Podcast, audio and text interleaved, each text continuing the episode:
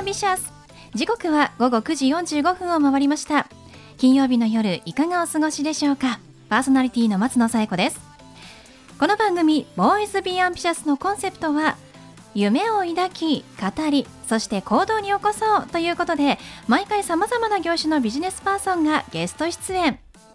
どんなビジネスをされているのかどうして始めたのかその思いを語っていただくそんな番組です。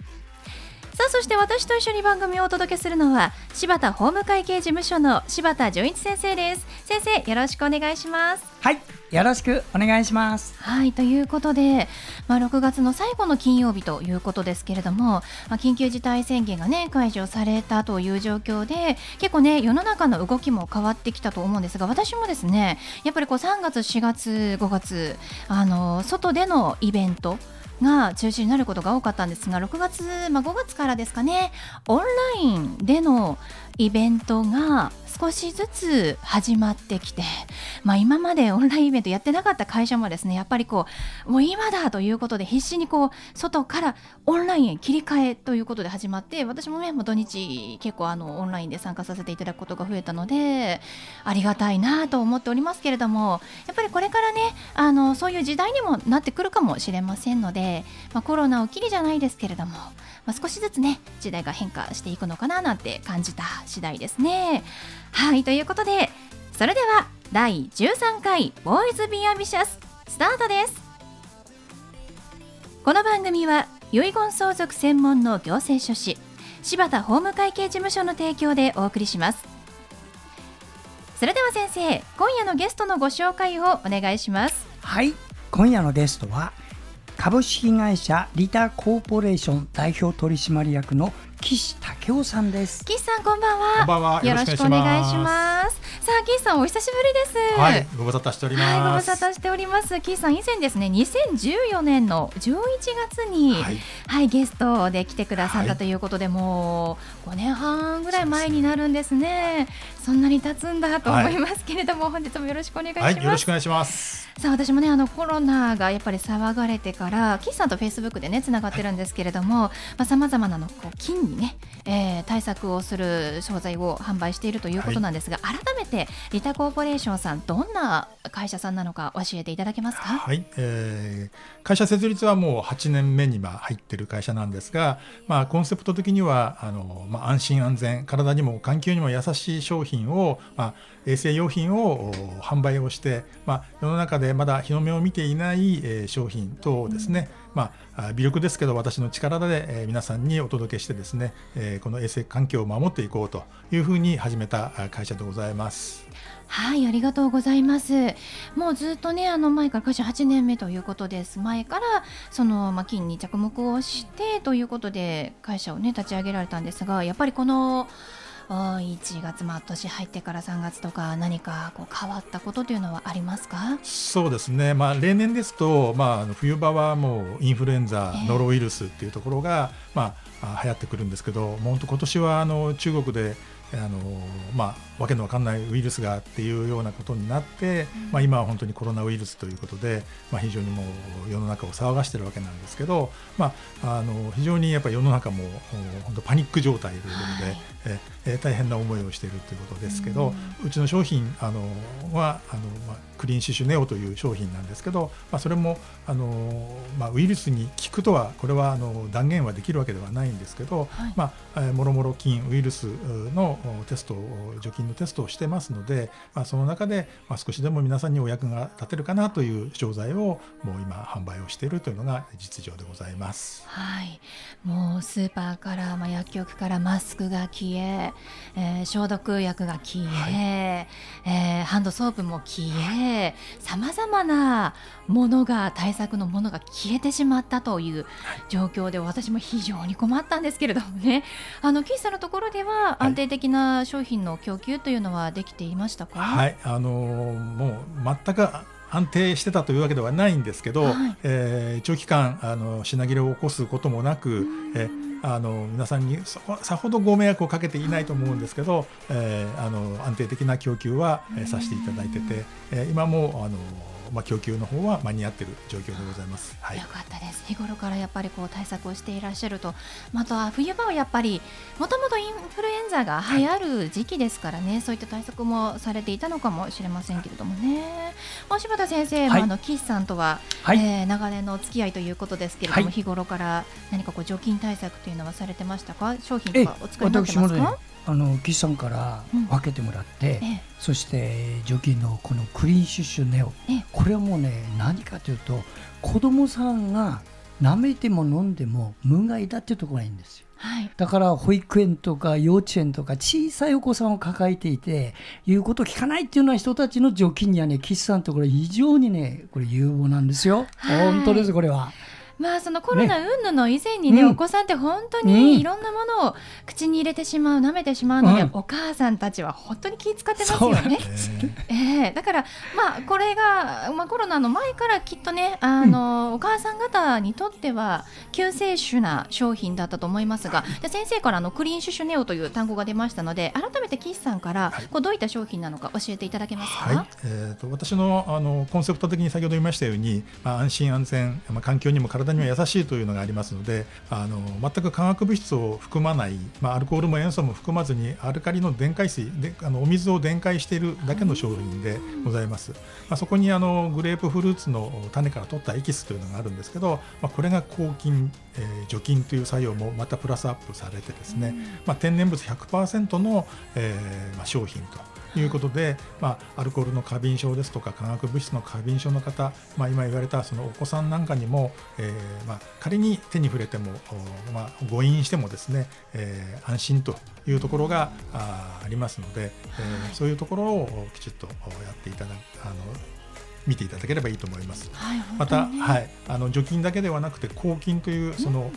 菌を増やさない、えー、まあ働きもありますしあとはあのアルカリの電解水ということで非常にあの油汚れにも強いということで、まあ、汚れ落としにも使えることで、まあ、洗浄除菌抗菌という、まあ、そしてプラス、えー消臭ということもできますので、まあ、いろんな働きマルチな働きができるということで、まあ、あこの冬場だけではなくて、まあ、本当にオールシーズン、えー、菌ウイルスの対策に使っていただければというふうに思っています。もう聞けば聞くほど素晴らしい商品ということでこれでねあのシュッシュってやってお掃除をしながら除菌消臭抗菌ができるということですその通りでございます。ですよね、はい、あのアルコールが弱い方にもぴったりとありましたけれども、はい、やっぱりこう今どこに行くにもアルコール消毒なんですが、はい、私の周りにもアルコールあの注射打つ時にも使えない方がいるので本当に助かりますよね。あとあの最近流行りの次亜塩素酸ナトリウムとかね、はい、次亜塩素酸水というのがありますが、はい、私ももうあのとにかく除菌しなきゃということで自宅で生成できる次亜塩素酸ナトリウム生成器というのを買ったんですけれども、はい、結構落とし穴があるんですってね、ちょっと教えていただけますか？あの実際的に次亜塩素酸水あのまああの除菌水は本当生成してすぐに使うとですね非常に能力が発揮できるということで、まああの広まった商品でございます。なのでえーと、カット野菜のあの、まあ、消毒ですとか、まあ、そういうあの食品の消毒なんかには非常にあの有効的に使っている、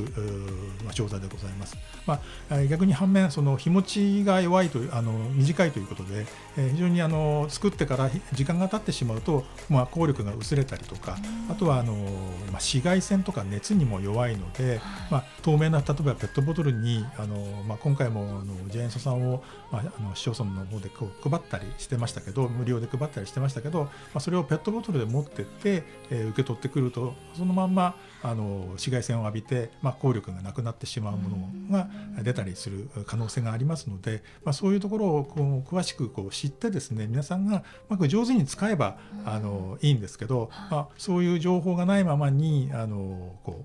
う広まっていって、えー、いるっていうのが、まあ、今の現状なのかなと、それにお国がちょっとこううん、まあ、気をつけなさいよっていう知恵も出してるぐらいなんですね。はい、はい、加湿器にねあの入れている方もいらっしゃって、はい、あすごい除菌できるんだなと思ったんですがそうじゃないんですね。そうですね。あの加湿器自体は、うん、あの皆さんすぐにあの一日ごとにこう水を変えてるって方、なかなか少ないんですけど、うん、やっぱり使ってその水をそのままにしてる方がやっぱ多いので、うん、まあ、そこに今度菌とかカビとかが発生する、まあ、そこからまたあの吹き上がったあの、まあ、蒸気をまあ吸い込んで、まあ、例えば一番重篤なものですと肺炎になって亡くなったりという事故もあったりしてるので、まあ、そういうきれいな水を吹き出すという意味で、まあ、うちのこのクリーンシュッシュなんかも本当にあのもう20倍30倍でもいいので薄めていただいて中の水を腐らないようにするということが一番大事で吹き上がったもので除菌をするということではないですね。はい、あの、今一度ね正しい知識というのを取り入れる必要があると思いますね。その通りですね。はい。ではそんな岸さんに最後お聞きしたいんですが、岸さんの夢は何ですか？はい、えー、私はもう本当にあの世の中の埋もれた商品、あの本当にいい商品、日本は本当いっぱい商品あの抱えているので、まあその商品をですね、えー、世の中にあの少しでもまあ微力ですけどあの世の中に出して、えー、皆さんのその健康とか、えーいうものを広めていきたいなっていうふうには思ってそれがあの私の一番の願いでございますはいありがとうございます。皆さんもぜひクリーンシュシュネオを使ってみてください、はい、ということで本日のゲストは株式会社リタコーポレーション代表取締役の岸武雄さんでした。岸さんありがとうございました。ありがとうございました。よろしくお願いします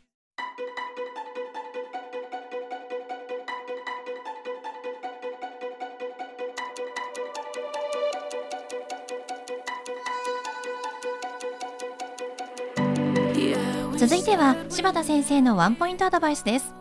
では先生今日はどんなお話をしてくださるんでしょうか？はいこんばんは。遺言相続の専門家行政書士の柴田純一です。あなたのもしもの時の事前準備お手伝いをして31年目です。今夜のテーマはもしもの時に遺言書を書いていたらどうなるか書いていなければどうなるかこの2つ大きくですねこういうふうに方向が動いていきますよということを紹介します。まず一つはですね遺言書を書いてればどうか。これはね基本的に遺言書の通りに書列されます。これはどういうことかと言いますとね遺言書を書いた方の財産ですからその自分の財産をこのようにしてくれっていう意思があればできるだけその方の意思を尊重しましょうという配慮があるわけです。日本の国はそういうふうになってますよ。したがって自分の意思で決められる。つまり揉め事の解決につながるということです。ところが書いてなければどうなのか。自分の財産どのようにするか私分かりませんのでお任せしますと死ぬ人です。ズバリますよ。そういうことですよ遺言書書いてないということは。自分の財産をお任せしますで丸投げで死にます。そうなるとどうなるかというと相続人の方々がそれぞれ自分がどれが欲しいかという遺産分割協議を始める。そのためにはどうするか。相続人を確定しないといけない。したがって相続人確定図というのを作らないといけませんね。相続人が。と同時にどれだけの財産があるかも全て調べる。これも相続人の人たち全員でやるんですよ。そして作ったものこれを財産目録と言います。財産に、えー、相続人の確定と財産目録。これを2つ揃えて延々とやって約平均14ヶ月かけてこれをうまくまとめていく。そのための費用はやったら100万ぐらいかかります。交通費と宿泊費。こういうのが結論ですね。はい柴田先生の相談は電話東京0367801408 6780-1408までお願いします。以上柴田先生のワンポイントアドバイスでした。先生ありがとうございました。ありがとうございました。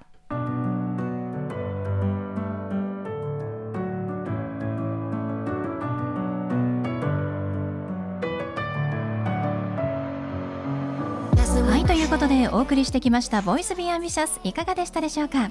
本日のゲストは株式会社リタコーポレーション代表取締役岸武雄さんでした5年半ぶり2度目の登場ということですけれども、えー、コーナーの間でご紹介したクリーンシュッシュネオという電解水の、えー、除菌消臭抗菌洗浄剤がありますので皆様ぜひ使ってみてください。詳しくはリタコーポレーションで検索してみてください。